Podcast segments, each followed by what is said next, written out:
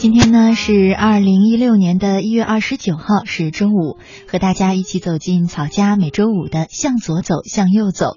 在这个板块呢，我们会听草家的朋友们通过微信和 QQ 留言，向我们提出的一些在生活当中遇到的烦恼难题，不知该向左还是向右走的人生十字路口。那我们呢也会和你一块儿来聊一聊。在我们节目进行的同时呢，收音机前的你也可以通过微信。或者 QQ 参与到我们的直播互动当中，呃，你既可以说一说你自己在生活当中遇到的那些烦恼难题，和我们一块儿来探讨探讨；也可以说一说今天留言的朋友们他们所讲述的问题，你是怎么看的？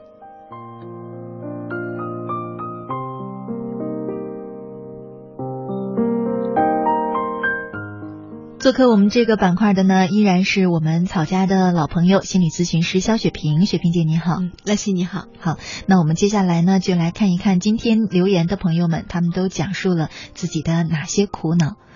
呃，先来看第一位网名叫做风铃飘飘的朋友，他说：“乐西姐你好，快要过年了，可我呢真的越来越崩溃了。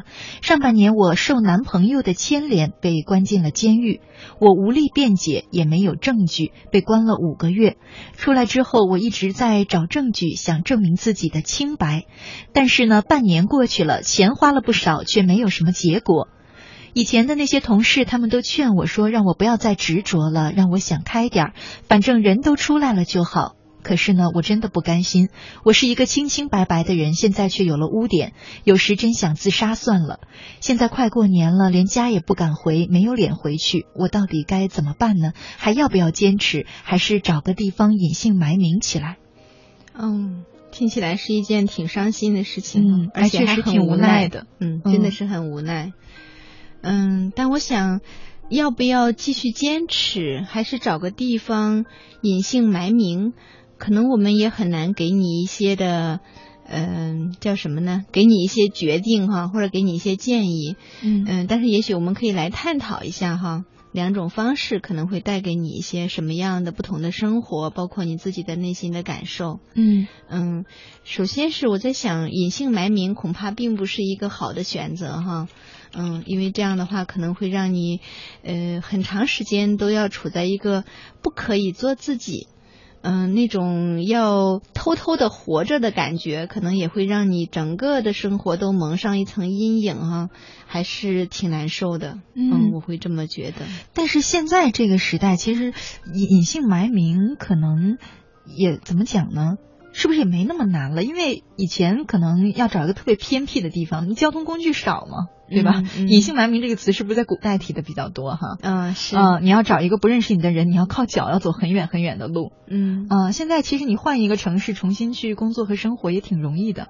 嗯啊，但是你这个案底是会一直带着的。是吧？是，不过我比较理解，就是这种你想要隐分隐姓埋名这样的一个想法，对我也可以其实就是你特别不能接受这一段的经历，嗯，好像因为有了这段经历，你的整个人生都想要放弃了，你都想要重新来过了，好像这段进监狱的这个经历对你来说，简直是想要立刻就把它抹掉。嗯，那种对自己特别不满，对生活也很很无奈的那种心情哈。嗯，我觉得除了这种心情之外哈，这种心情肯定是有，而且很强烈。嗯，之外还有一个可能就是那种冤被冤枉的感觉。嗯，是是，更是难受。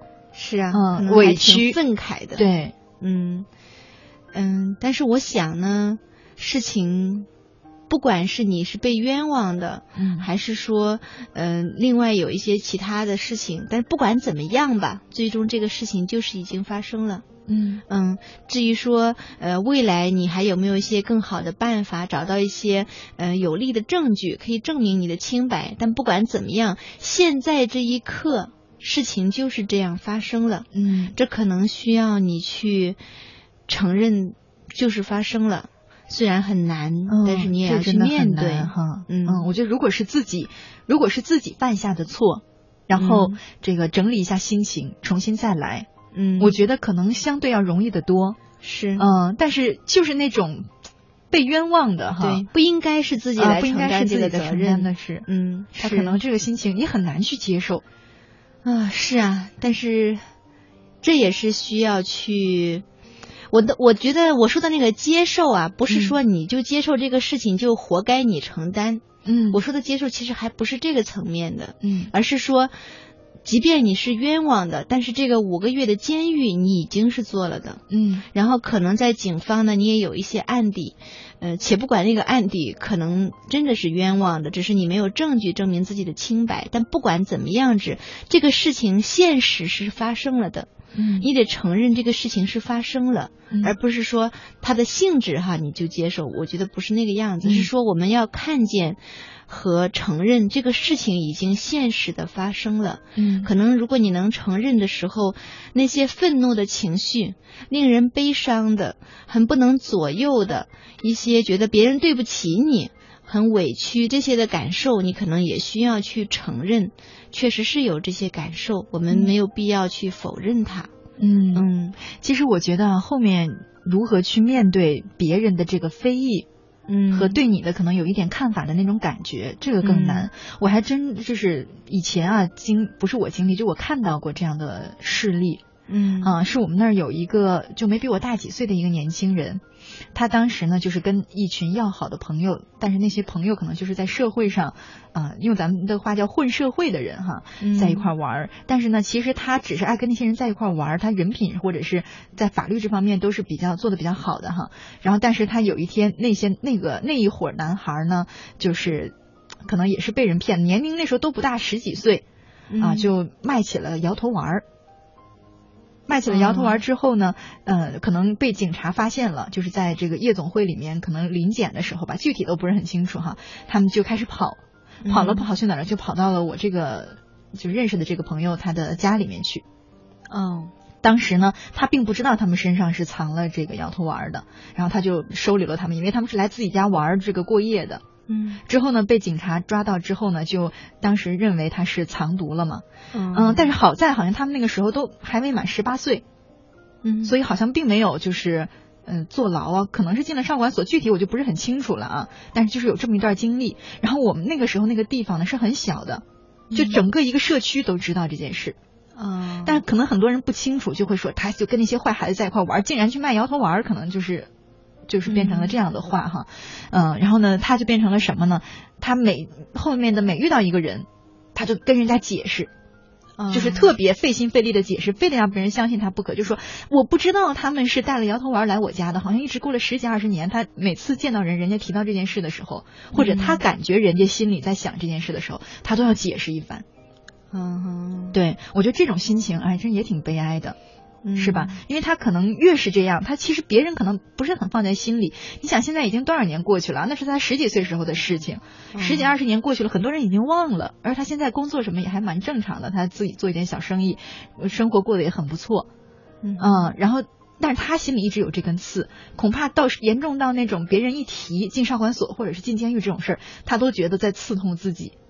嗯或者有的时候你跟他是因为别的事情吵架呀，或者是拌嘴呀，他都觉得他都会说你肯定是因为这件事而瞧不起我，就这类，他自己就变得很敏感。嗯所以我在想，关于这个风铃飘飘啊，他后续的这个心情的调节蛮重要的。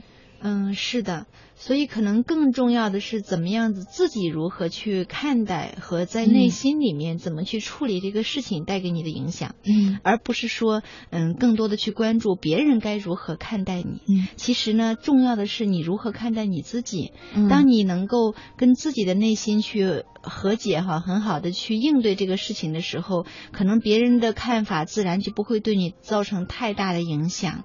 就你刚才讲的那个事情呢，好像是这个当事人他自己心里过不去，其实别人可能都已经忘记了那么多那么多年的事情，但由于他自己过不去的时候，别人的看法就会变得特别重要了。对，嗯可是我倒是蛮能理解他这种行为的。明明自己是被冤枉的，你让你控制不去解释很难哎。嗯，所以关键是在这个事情发生的时候，你自己如何去看待和理解这件事情。嗯所以很明显，你讲的那个那个人呢，他是有一些，其实对对于他那些朋友犯了事之后去找他，却不告诉他说他们犯了事，嗯那可能他对那些朋友是有一些愤怒的，嗯被伤害的、被出卖的那种感觉的。那其实他也有无辜的，可能有很多的感受没有来得及被去处理，所以就会变成他过不去。那我想风铃飘飘这个事情呢，你可能嗯，一方面事情是发生了，你需要花一些时间在内心里面去消化这个事情带给你的一些情绪的、嗯心理的、自我认同的这方面的影响。就你需要花一些时间去消化这个东西，而不是说嗯就把它放到一边，嗯假装就过去。我想是过不去的。嗯。可能如果他花一些时间去消化、去理解这个事情是如何发生的，呃，别人的责任是什么，自己的责任是什么，把这个事情梳理清楚，那可能当你自己能够把这个事情看清楚，深深的理解自己，把那些感受能够消化，可能别人对你的看法就会变得没有那么重要，因为你已经很深的理解了这件事情，嗯。你也就能承认了说这个事情的发生，也许真的是就是被冤枉了，但是可能为什么会被冤枉，这个事情也是需要你去搞清楚的，嗯嗯，去理解它。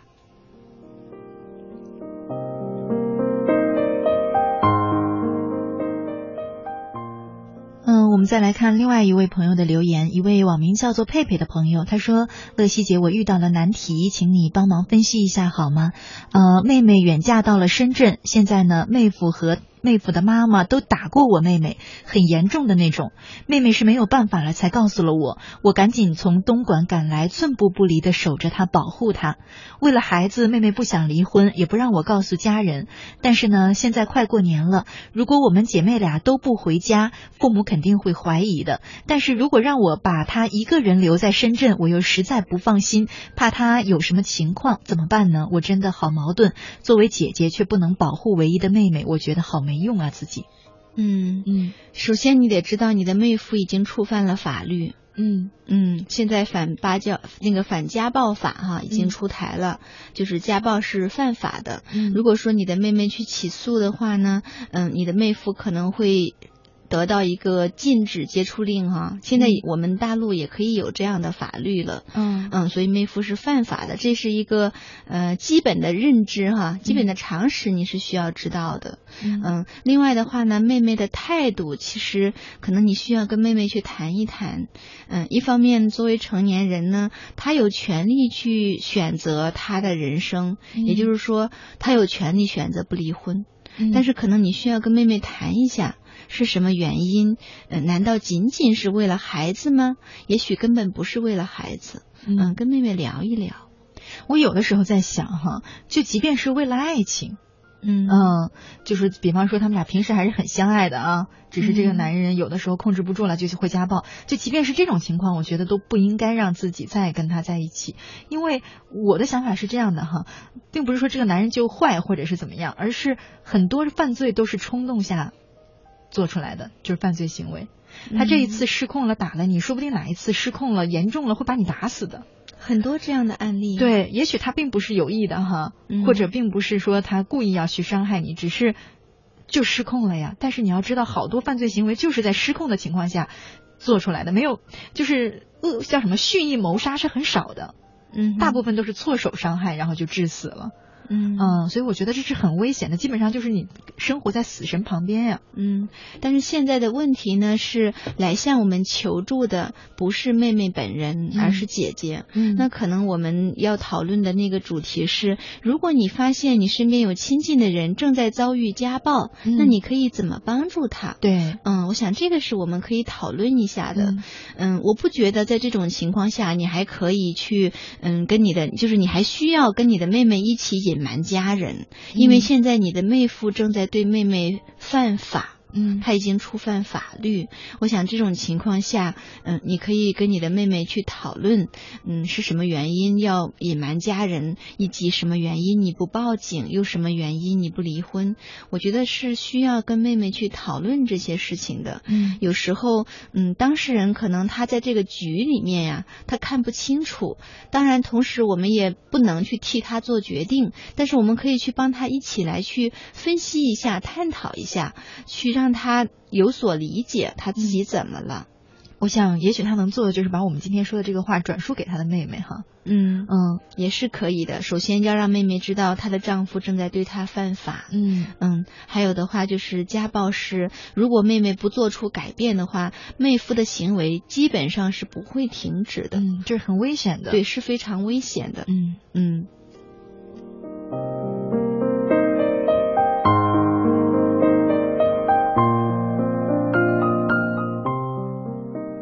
再来看一位叫做马蹄没有声音的朋友，他的留言，他说：“乐西姐有件很不堪的事，除了你，我也不知道能告诉谁。我跟老公订婚之后呢，才知道他以前有过老婆，还有两个孩子。我真的很想跟他分手，这是一种赤裸裸的欺骗。可是呢，我的孩子在我肚子里也快五个月了，我又舍不得他。”又不想让他一出生就没有爸爸，我不知道该怎么办了，真的好为难。你能懂我的苦吗？我觉得对不起孩子，也对不起父母，而且如果我退婚的话，彩礼是要退给他的，我不知道该怎么向父母开口。啊，这个纠结的点还挺多的啊。一一方面是自己怀孕了，而且已经五个月了。是。啊，另外一方面又是这个涉及到彩礼的问题啊，嗯。兴许我可能父母已经把彩礼花掉了之类的哈，嗯，都有这种可能。嗯。嗯，我想这个时候确实挺艰难的，但是不管怎么艰难，你始终是需要做一个决定的。嗯。嗯，始终是需要做一个决定的，只是说你做一个什么样的决定，以及如何做出这个决定，嗯。这个是很重要，需要想清楚的。那我们先来聊一聊如何做出这个决定吧。嗯，呃，好像以前我们在节目中很多时候我都说过，嗯。如果说是像类似呃马蹄什么的声音，哦，马蹄没有声音。啊马蹄没有声音嗯、如果类似马蹄没有声音，现在正在遭遇的这个重大的人生选择的时候，嗯不要再去分析什么利弊啊，嗯哪一种选择好处多，嗯、不要再去这样去分析了。嗯你就停下来，平静下来，去感受你的内心，你真实的感受和愿望到底是什么。嗯你想怎么样？先不去考虑那些外在的困难，说啊，如果我要这样子的话，可能会怎么怎么样啊，有一些困难呐、等等。不用去考虑那些困难，你只是问问你的内心，你到底想要如何做选择？嗯比如说，我是跟他，我是内内心的深处是想跟他在一起，还是想跟他分开？你先不用去考虑孩子的问题，也不用去考虑父母的意见的问题，也不用去考虑这个男人他怎么怎么样，你就是考虑你自己的内心，你的那个最真实的愿望是你想跟他在一起，还是想分开？在这两个里面去问你的内心的感受。嗯问完了之后，比如说你选择的那个那个很强烈的声音是说我想跟他在一起，嗯如果是这个声音的话，那你可能接下来就是怎么在一起的问题。就是关键是怎么接受他的这个欺骗，还有他现在这个现状。现状就是我还有两个孩子呢，对，另外一个现状就是我骗你了。还有就是父母能不能够接受说你的这个丈夫是结过婚，而且有两个孩子的现实。嗯嗯，就是如果你做出了选择之后，根据你内心最真实的声音做出选择，然后接下来才是说该如何去实施这个选择题，对，怎么解决问题，那就是好就好说多了嘛，因为你的心已经定下来了，你不再是一片混乱。嗯嗯，那至于说如何去接受，如何去，如果你做了说你想跟他在一起这个选择之后，这个选择如何去实施，那我想你可能需要一遍又一遍的跟你的未婚夫去讨论，去表达你对他的那个愤怒啊，被欺骗的感觉。当然，你在表达这些很愤怒、很被欺骗的感觉之前，你告诉他，虽然说我觉得很受伤，我觉得被骗了，但是我想我还是爱着你的，所以我还是选择要跟你在一起。但是我也需要让你知道我的感受是如此的痛苦，我觉得被欺骗等等等等，可能你们需要一遍又一遍的去讨论这些让你感到很受伤的、很被动的这样的感受，这个事情才能够有可能圆满解决。嗯如果你不说，你从来不告诉他说你如此的受伤啊，被欺骗，这个事情窝在你心里面，我想，即便你选择跟他在一起，可能你们的关系也会让你非常难受，嗯所以你需要去表达。嗯，那如果他选择的是分开呢？嗯，如果选择去分开的话，可能也会有一系列的事情。其实两种选择都很很难，都有很多的事情等着你去处理。嗯如果你选择要不跟他在一起，首先面对的就是这个孩子，你是生下来还是不要他？嗯，这是非常艰难允许的。还允许堕胎的吧？计划生育的时候，恨不得哦八个月都可以堕胎。对对对，那应该是可以。对，嗯但是我想作为一个妈妈，不管怎么样，这个孩子五个月可能都已经有胎动了，去做这个选择本身是非常非常艰难的。嗯嗯，所以如果说你选择不跟他在一起的话，你可能第一个要面临的问题就是这个孩子你生还是不生的问题。嗯，这个决定是很难下的。很难下的。嗯，嗯同时的话就是关于彩礼的问题，可能你就需要去跟你的父母去坦白，嗯通知他们你的决定，而不是去跟他们商量。嗯嗯，，因为这个这很重要。对，因为这个决定你已经做出了，是不容动摇的。你是嗯去通知你的父母，而且邀请他们帮你一起来面对，而不是说去跟他们商量说可不可以这个彩礼你帮我想办法呀，怎么怎么样。嗯，那个时候你需要你父母的支持，你的态度越坚定，他们越容易支持你。，对，是的。如果说你左摇右摆啊，很慌乱呐、嗯，觉得简直是都不知道该怎么办啦，可能那个时候父母反而不但不能支持你，还可能会去责备你。动摇你哈。对，嗯是的，所以这是你需要去考虑清楚的。不管做什么选择，那都是你的人生。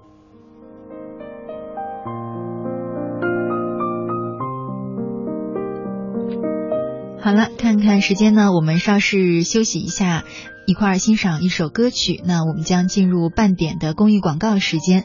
呃，在我们节目进行的同时呢，收音机前的你可以通过微信和 QQ 参与到我们的直播互动当中。如果你是在微信上的话，可以在微信里搜索我们的公众账号“青青草有约”，青青草有约，找到我们的账号，选择加黄色呃小对号实名认证的才是我们的官方账号。那加关注之后呢，你就可以留言给我。如果你是在 QQ 上，那么就找我的公众账号“乐西”，快乐的乐，珍惜的惜。找到我的账号之后呢，依然是加关注就可以留言给我了。那我们之前使用的二八幺零零零六三八三那个 QQ 账号呢，因为直播间不能打开 QQ，所以现在没办法使用了。如果你在 QQ 上，记得要关注我的公众账号“乐西”。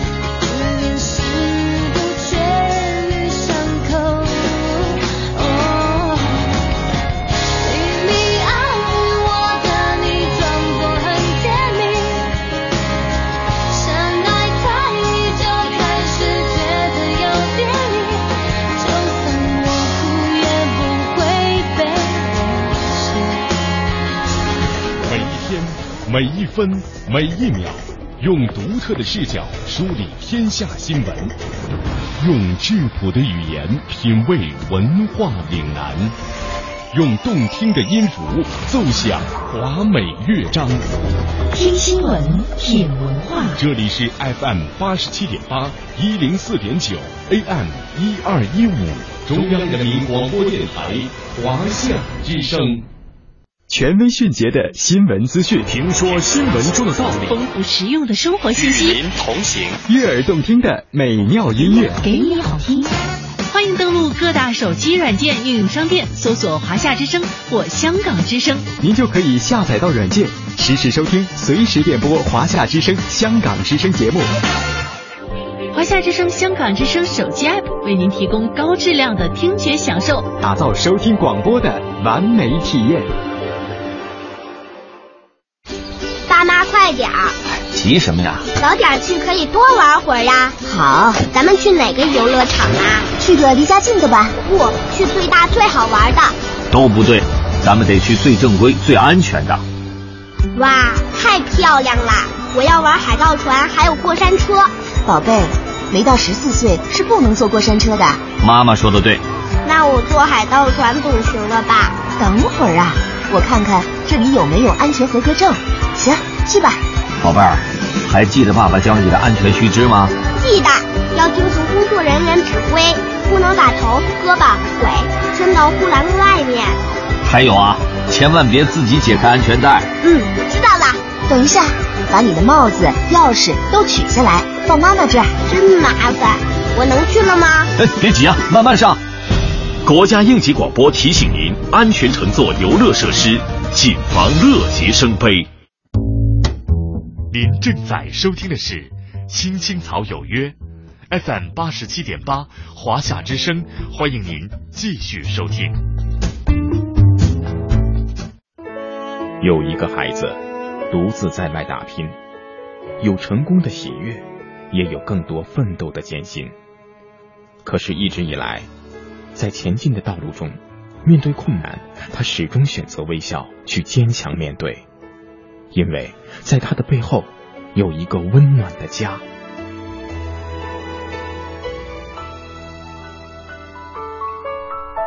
这个孩子是我，也是你。青青草有约，更是我们心底的那个家。每晚十点，在这里，让我们卸下一天的烦扰，洗去心中的尘埃。明天，我们一起。轻松启程。电话不停在吵，老板不停的闹，总逃不开工作表，做完了又来了，怎样也甩不掉。回家感觉真好，别管世俗纷扰。把一整天的面罩、忙和累的大脑都往热水里泡，让每一颗细胞忘掉烦恼。我的家就是我的城堡，每一砖一瓦用爱创造，家里人的微笑是我的财宝。能回家才知道自己真的重要，双手能为家人而出招，多么荣耀，那么骄傲。你为我把饭烧，我为你打扫，我回家的感觉实在真的太好。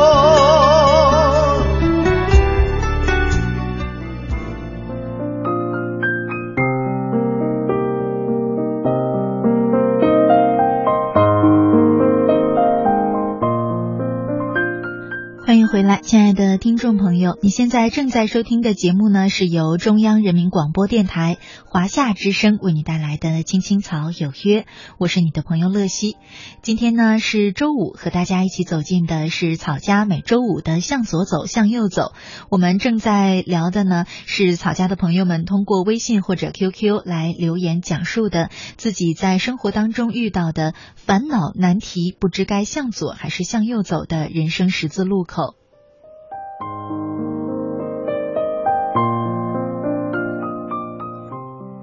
在我们节目进行的同时呢，收音机前的你也可以通过微信或者 QQ 参与到我们的直播互动当中来。如果你在微信上，那么你可以。加我们的公众账号“青青草有约”，“青青草有约”，选择加黄色的小对号实名认证的，就是我们的官方账号了。加关注之后呢，你就可以直接留言给我。那如果你是在 QQ 上，也可以在 QQ 里搜索我们的公众账号啊，乐西快乐的乐，珍惜的惜，找到我的这个公众账号之后呢，也是加关注，你依然可以留言给我。那在今晚的直播同时，你既可以留言讲一讲你自。自己在生活当中遇到的烦恼难题，我们来和您一块儿探讨。你也可以说一说今晚留言的朋友们他们讲述的问题，你有什么看法？说不定你的看法就可以帮助到收音机前的他。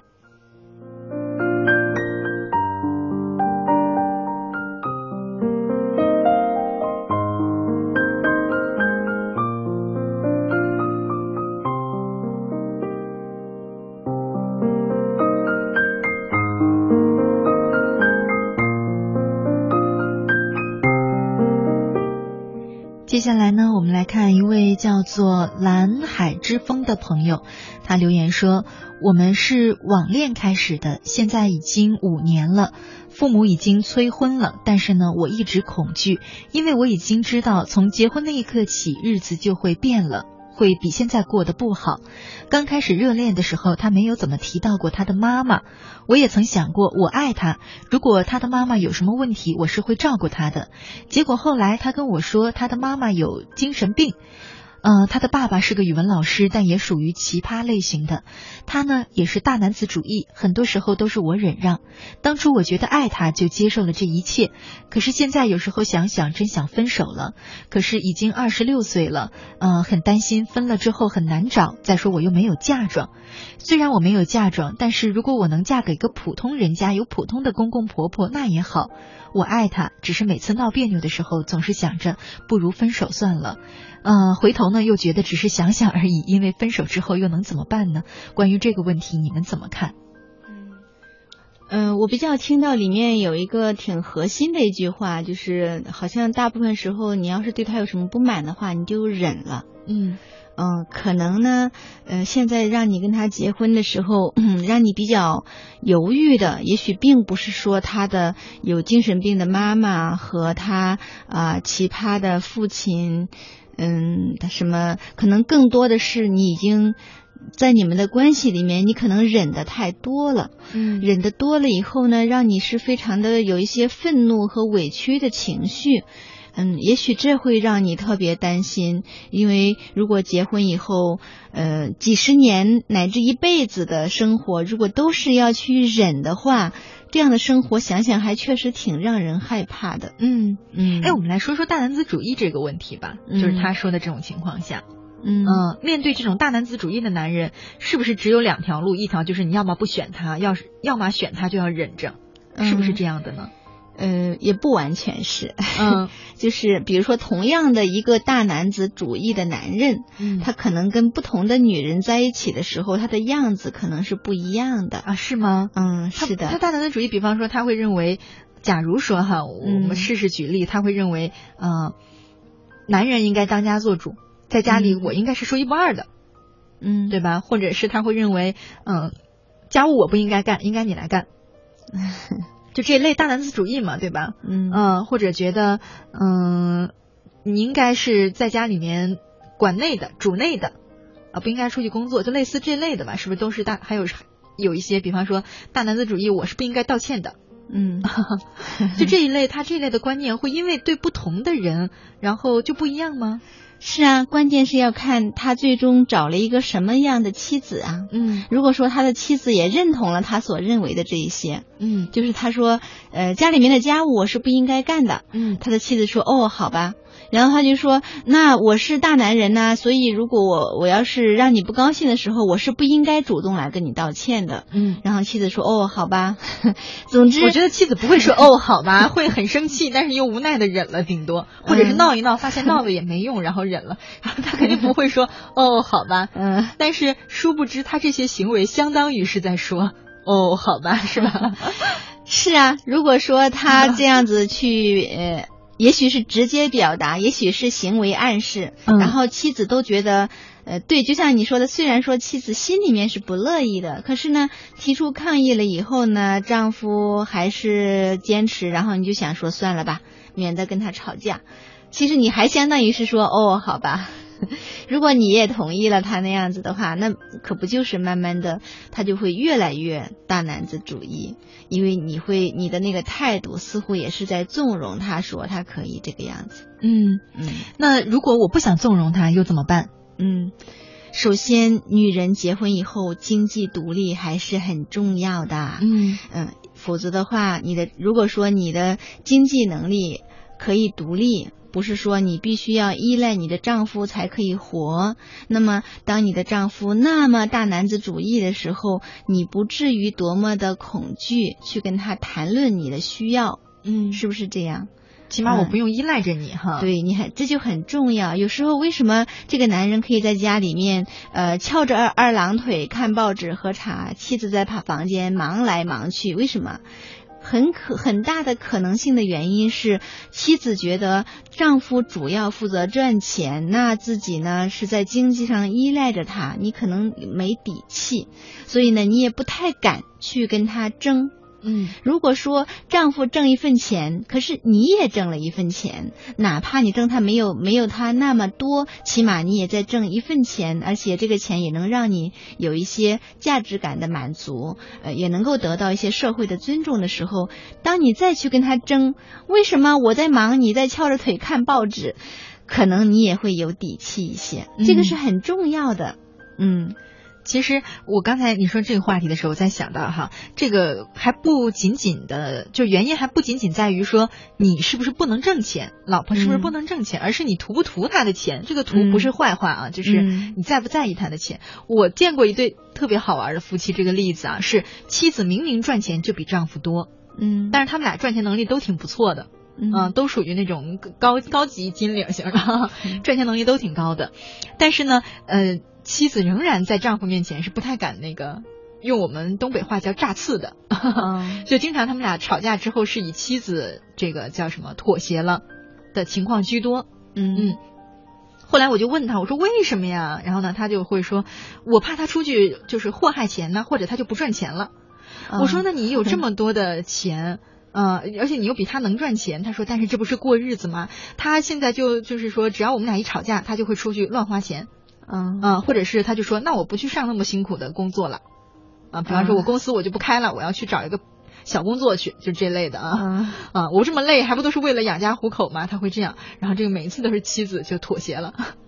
然后呢，我在问他的时候，他就会说：“哎呀，谁不是就是想多给孩子攒点钱，我才不惹他，要不然我才不这样。”事实上发现还真是，因为。嗯恐怕丈夫也是因为这点就拿住了她，就是反正你要惹我，我就出去乱花钱，嗯，也挺好玩的，对吧？嗯，好像有一点像小孩子跟妈妈的那个关系哈。你要是让我不高兴的话，嗯、我就伤害我自己，我让你心疼，还不是我让你心疼钱。嗯，其实，呃，我觉得那个还是心疼钱还是表面的，这个、嗯、这个感觉多么像，就是如果嗯孩就是妈妈让孩子不高兴的时候，孩子就就打自己去淋雨，嗯，因为这个丈夫说我就不好好挣钱，那其实也是在牺牲他自己的个人的，呃，个人的事业、啊。不是，是因为他那那个丈夫其实本身就不是事业心很强的人，但是他蛮优秀的，嗯、所以妻子一直鼓励他，你要赚钱呐、啊，你要赚钱呐、啊。其实他自己就挺想，就挺想那个平淡的去。过那种半老年人的生活，一直是他的愿望，所以他等于他就老觉得我现在这么累，本来就是为了你。所以你要是让我不高兴，我就不为了你干了。哦，那这样本来他们俩的关系里面就不是很均衡哈。对，所以就是其实还不主要是谁赚钱多的，或者是我赚不赚钱的事，而是我想不想让你赚钱。嗯，你说的这个例子呢，可能跟我们这位朋友提的那个问题还不太一样，是一回事。嗯、因为你提的那个例子呢，是嗯、呃，好像妻子觉得她欠丈夫的。就是丈夫在做着一些呃自己不喜欢，可是妻子希望他做的事情，所以妻子在那个时候就会妥协，因为她欠她在情感上是欠丈夫的，嗯嗯，所以会有那样的一个动力。对，但是现在我们留言的这位呢，嗯，好像是似乎你在跟男朋友的关系里面是处在一个弱势的、被动的。嗯，是的，似乎你觉得自己需要那么的委屈自己，这可能是需要你去问问自己的，为什么在你们的关系里面，呃，你要那样子去委屈自己？因为他说了一个关键，他两次提到我没有嫁妆。嗯，对，所以我才会提到说，你想要跟他平等的对话的时候，可能你就需要去提升你那个经济独立的能力，让你有一些力量，有一些内在的自信，你不用害怕被抛弃。有时候呢，我觉得，嗯，可能。可能现在的我们的社会资源的分配上，哈，女性仍然在赚钱啊，各个方面是有一些弱势的，可能你就会担心，呃，太太过于直接的去跟丈夫啊、跟男朋友去呃争论、去谈论说你们如何去分配两个人的权利，有时候你恐惧，可能是恐惧于被抛弃哈，所以嗯，也需要去提升经济方面吧，我觉得这个很现实。但我倒觉得哈，你你刚才雪萍姐说这个问题的关键不在于她的男朋友的母亲有这个精神疾病哈，但是我倒是觉得其实这是蛮重要的一点，就是当你选择另外一半的时候，就在你还有选择权的时候，如果你已经知道了对方家里面有这种可可能甚至是很有可能会遗传的这种疾病，嗯，你确实是要在选择之前要考虑清楚的，不然如果你当时就觉得。万一不会遗传呢？抱着这种心理去结婚了，结果真的下一代出现了一些遗传上的疾病，那个时候你没有做好接受的心理准备，你的生活会被打得一团糟的。嗯嗯，我那我为什么会说这个可能母亲的精神病不是主要影响他的呢？是因为他们已经恋爱五年了。嗯，我相信他 一定不是最近才知道这件事情的，可能早就知道了。嗯，但是呢，可能以前的时候不觉得这是个问题。嗯，是因为以前的时候这个男朋友你还可以忍。对，嗯，当你不太能忍的时候，你就会想，呃，这什么欲加之罪，何患无辞 哈？就原来不是问题的，现在都是问题。对，是这样子的。所以重点还是要去解决你对男朋友的那个忍所带来的那种委屈、愤怒，以及对未来你们关系的一些担心。嗯嗯，这个部分是需要你们去面对的，对，是很重要的。然后，但是我还是想提醒一句，这个家里有遗传病的啊，嗯，这个家族病史的，它是问题，嗯，但是不一定就是会阻拦你，就是是问题，是你要考虑清楚的问题。嗯，你要这个做好准备，有可能我的小孩子会有这方面的问题。其实精神类的疾病，我见到的遗传的还是蛮多的。嗯，是这样子的。对，嗯，精神病是遗传的概率是很高的。嗯，那有时候呢，它不是说母亲遗传儿子，嗯，有可能会隔代遗传，对，也有可能跟遗传的性别有关系。嗯，但是这个可能确实你是需要呃考量的一个因素。嗯，只是说我看他的留言里面来看，嗯，好像男朋友还好了，还好。嗯。希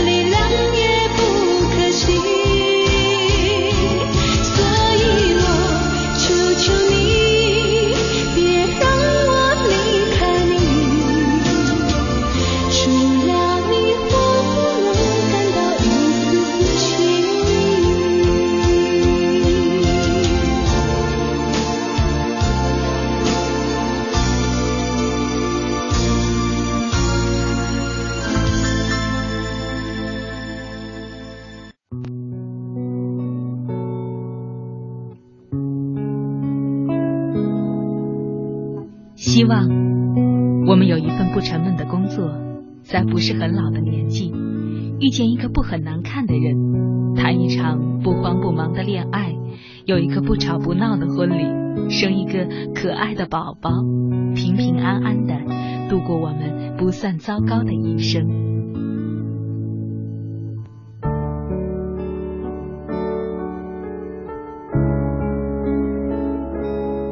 青青草有约，陪伴你度过即使是平凡但却不平淡的一生。华夏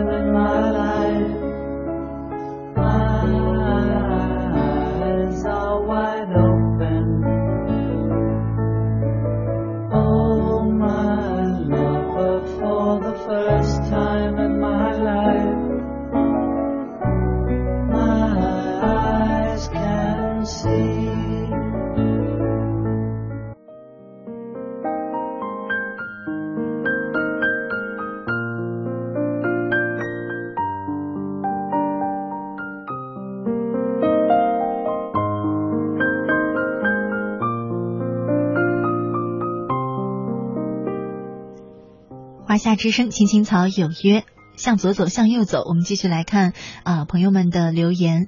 一位叫做“宝贝坚强不哭”的朋友，他说：“在我懂事以来，直到现在，因为我妈妈的事情，一直都很懊恼。但每天听着她讲述她的经历，让我很苦恼，我却帮不了她。她现在都已经五十多岁了，年轻的时候婚姻生活又不是那么好，以为把儿子带大，日子就会好了。谁知道呢？儿子大了，娶了媳妇，连娘都不认了。”不是整天赶自己的妈出门，就是拿碗拿凳子砸自己的老妈，要不然就是骂。我很烦，可是如果我不听他的讲述，我怕他会得抑郁症的。嗯，好为难啊，好为难啊，真的是很为难，因为呃，没有哪一个孩子。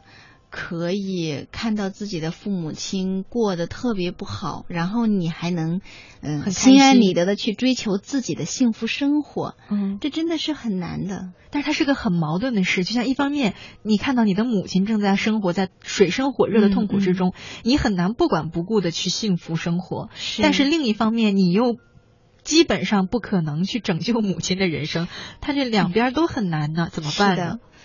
嗯。我想，一方面这个事情要分开两边来谈。一方面呢，是在情感上，嗯，在情感上，我想每一个孩子都会想去拯救自己的妈妈，对你恨不得扑上去替他去受苦去，嗯，是吧？替他去做一些事情，做一些决定，然后拯救他于水深火热。这样的话，妈妈过得好，孩子就可以在心理上也就舒服了啊，你就可以放心的去过自己的人生。在情感上，你需要去理解自己就是有这样的愿望，而且这样的愿望是多么的正常。嗯，哪一个孩子都会有这样的愿望的。另外一方面的话，你就需要从现实上来考虑，就是刚才乐西说的那个，其实你在能力上是不具备那样的能力的。嗯，没有孩子有能力去拯救自己的妈妈，因为妈妈的人生。可能有种种方面的因素导致她现在是这个样子的，也许她自己的性格呀，也许她的成长背景啊等等，她包括她教育孩子的方式。可能妈妈真的有时候，她也需要去承担她的人生。嗯，一方面是在理性上是妈妈要承担这个人生，她自己的人生；还有一方面，其实作为孩子，哪怕你的愿望再强烈，但其实你真的没有那个你希望的能力。嗯，也许这一生都没有那个能力。其实别说这个子女想要拯救父母了啊，或者改变父母。事实上，对于成年的子女来说，就是父母想拯救你也是不可能的呀。是的，嗯，就是在情感上你可以有这样的愿望，对你也很心疼妈妈，但是在现实的能力上来说，对，别说父母拯，就是你孩子拯救不了父母了，连父母都拯救不了成年子女。对呀，但是 我们转念其实也是有叫什么积极的一面，就是我们虽然拯救不了一个人，因为每个人的人生是他自己的，所有选择权都在他手里。你怎么看一件事，怎么想一件事，都在他自己的一念之间。嗯，但是我们拯救不了他，能不能影响他呢？很难，很漫长哈，但是还是有可能，是有可能，但是很难。嗯。而且关键是，如果说子女你想要去影响母亲，嗯，你得要付出多大的心力，嗯，时间才能够影响一厘米或者一毫米呢？嗯，比方说你不花时间去刻意的影响他，但你在你在他的旁边，就是努力的用自己的方式在做自己，能不能适当的影响一下他？就像我们说的这个身教嘛，是吧？这是反过来了，子女对父母的这种身教。是真有嗯可能。就有时候呢，你以为你帮妈妈去，其实是为了帮他，你扑过去为他做很多事情是为了帮他，但也许呢，跟妈妈在心理、情感、生活层面划清一个界限，告诉妈妈说这些事情虽然我很想帮你，但是我真的做不到，可能嗯你需要自己去面对。说不定你这样的态度，反倒激发了你妈妈觉得我必须要自我依赖，这个嗯事情我必须要去自我去拯救的时候，也许还反而是帮到他的一个嗯方式。所以现在可能对于宝这个宝贝坚强不哭来说，我们说了两条路，你看你叫什么呢？你去拯救他很难，对吧？嗯然后你你去把他扔下也很难，那我们总要试试看能不能帮他想一个呃是相对来说比较好的方法吧。嗯，我倒觉得可能没有更好的办办法，但是嗯你可以不断的跟你妈妈表达一个你自己的想法，就是我还我很爱你，我特别想帮你，我也理解你的难处，可是我做不到的。嗯而且你可能需要在行为上跟妈妈划清一些界限，真的是一边爱她一边去追求你的幸福生活。嗯。好了，那我们今晚的节目就要到这里，和大家说再见了。如果你继续有话想和我们聊的话呢，依然可以在我们的公众微信和公众 QQ 上留言给我们。我们下期节目再见。